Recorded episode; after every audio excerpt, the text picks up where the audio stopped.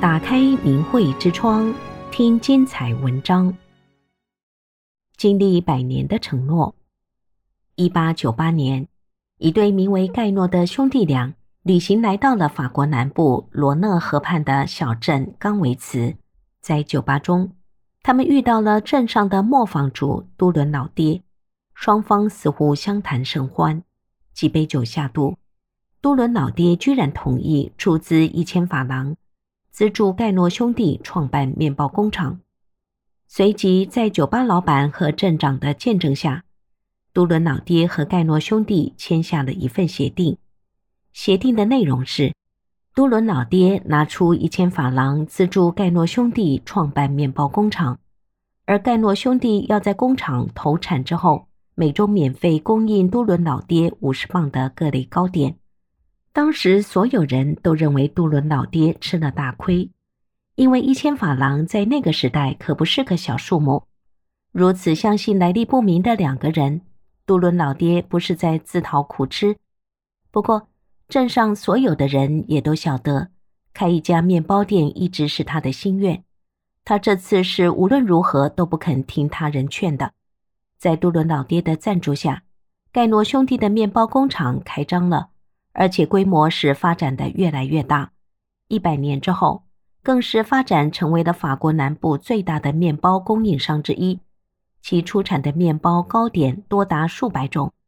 令人不可思议的是，此时的盖诺公司仍然遵循着昔日所签署的协定，每周向多伦老爹的后人经营的西点屋免费的供应糕点，并且依照协定的补充条款。以成本价不限量的供应全部糕点，在盖诺公司的帮助下，冈维茨镇上的都伦老爹西点屋也在法国南部遍地开了花。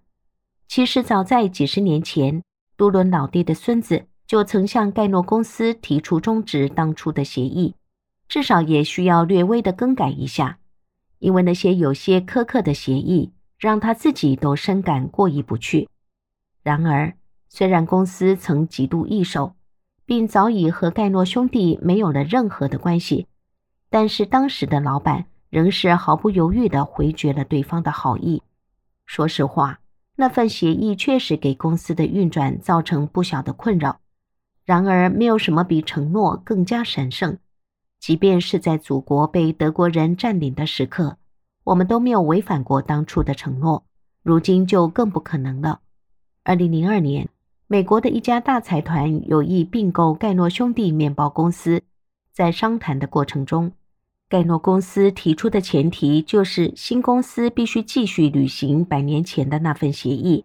为此，盖诺公司甚至乐意在价格方面做出一部分的妥协。在了解了那份协议的来龙去脉之后，美国方面的谈判代表爽快地接受了这一条件。因为相对于履行那份协议所付出的代价，盖诺公司的百年信誉就是他此行最大的收获。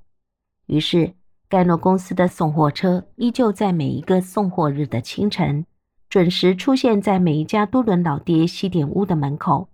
那经历了百年的承诺继续延续着，让每一个了解这个故事背后的人都感受到了沁人心脾的美好。